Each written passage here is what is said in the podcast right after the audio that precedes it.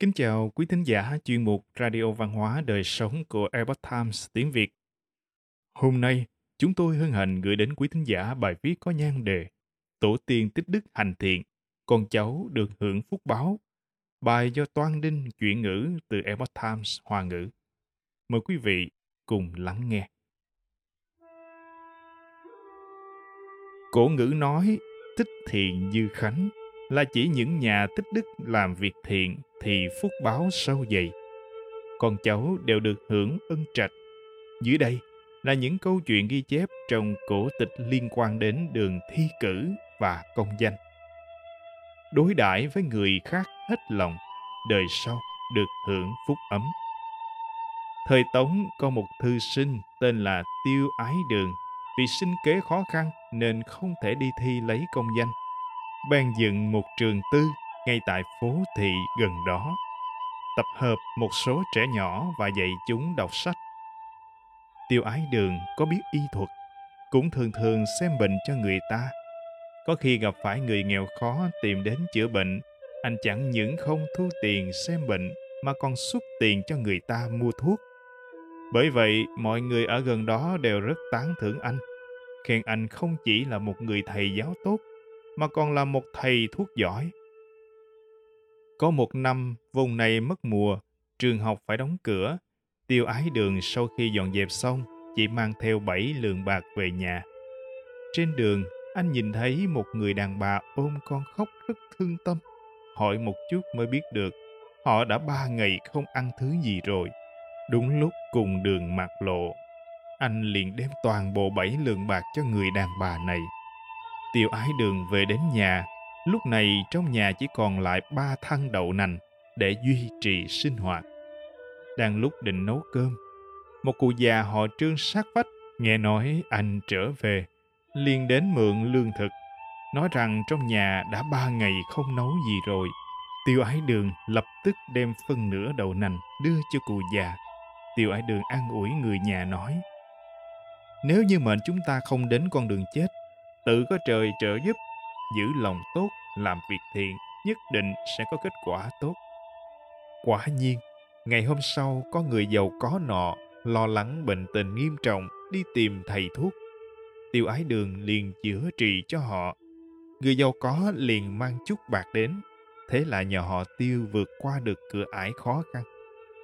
Đến năm sau, tiêu ái đường có được một người con, đặt tên là Tiêu Quảng anh đích thân dạy con đọc sách, tiêu quản thiên tư mẫn tuệ, thông hiểu nhiều thứ. 16 tuổi tham gia thi hương, đạt được hạng nhất. 22 tuổi đậu trạng nguyên. Người trong thôn tới tiêu gia chúc mừng, đều nói Tiêu ái đường cả đời làm việc thiện, quả nhiên thiện có thiện báo.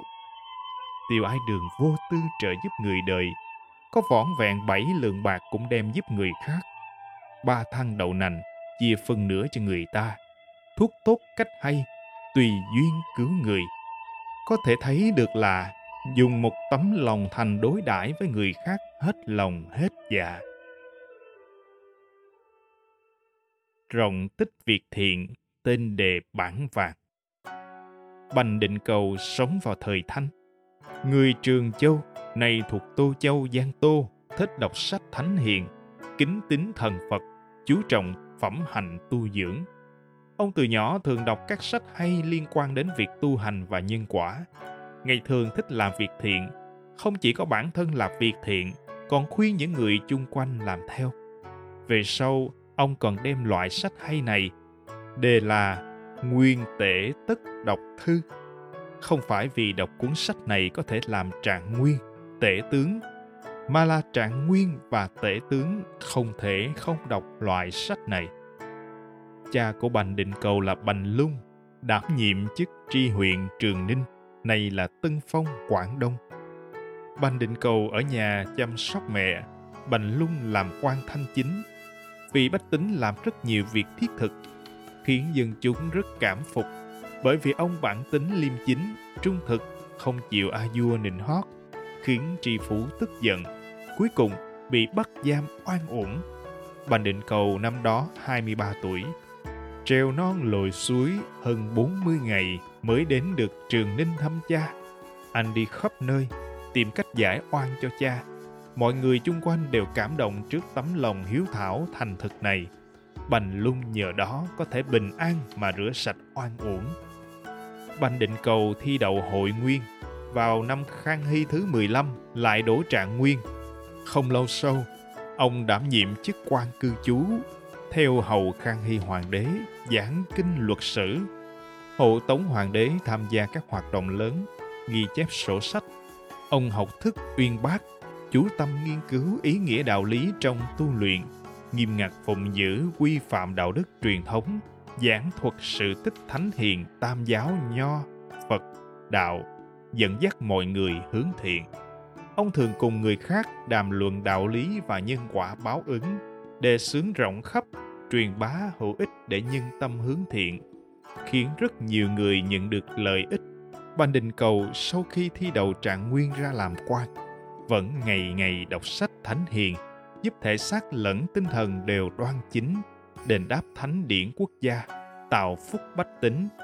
Về sau, cháu trai Bành Định Cầu là Bành Khải Phong lại lần nữa lần lượt thi đầu hội nguyên, trạng nguyên, nhận chức hàng lâm viện tu soạn. Sau nhậm chức tả đô ngự sử, binh bộ thượng thư vân vân ông tuân theo chí hướng tiên tổ đề xướng văn giáo dùng lời nói thẳng để can gián cứu tế nạn dân nhà họ bành thiện báo chẳng dứt nhiều người trúng cử mấy đời phú quý hiển vinh người lúc ấy nói rằng đây là báo ứng nhờ bành gia mấy đời tích lũy việc thiện cũng lấy hành động của mình để khuyên người khác làm việc thiện giữ vững lương tri trong lòng còn có thiên lý Diêu Văn Điền thời Thanh là người Hồ Châu, Chiết Giang. Tết Nguyên Đán năm kỷ mùi niên hiệu Gia Khánh, một người đồng hương của ông Mộng thấy đến chỗ quan phủ, nghe được lời truyền nói. Trạng nguyên trên bảng vàng ra rồi. Lúc này cửa son mở ra, hai quan lại mặc trang phục màu đỏ, trong tay cầm cờ vàng đi ra. Đuôi cờ có bốn chữ Nhân tâm dị mùi, thiên lý nan khi lòng người dễ mê mờ, thiên lý khó coi thường. Người này sau khi tỉnh lại không thể hiểu ý nghĩa của giấc mơ là gì. Không lâu sau, Diêu Văn Điền thi đầu trạng nguyên. Có người đem giấc mộng này nói cho ông. Diêu Văn Điền trầm tư hồi lâu, đột nhiên bừng tỉnh nói Đây là lời nói của Cao Tổ đã qua đời của ta rồi.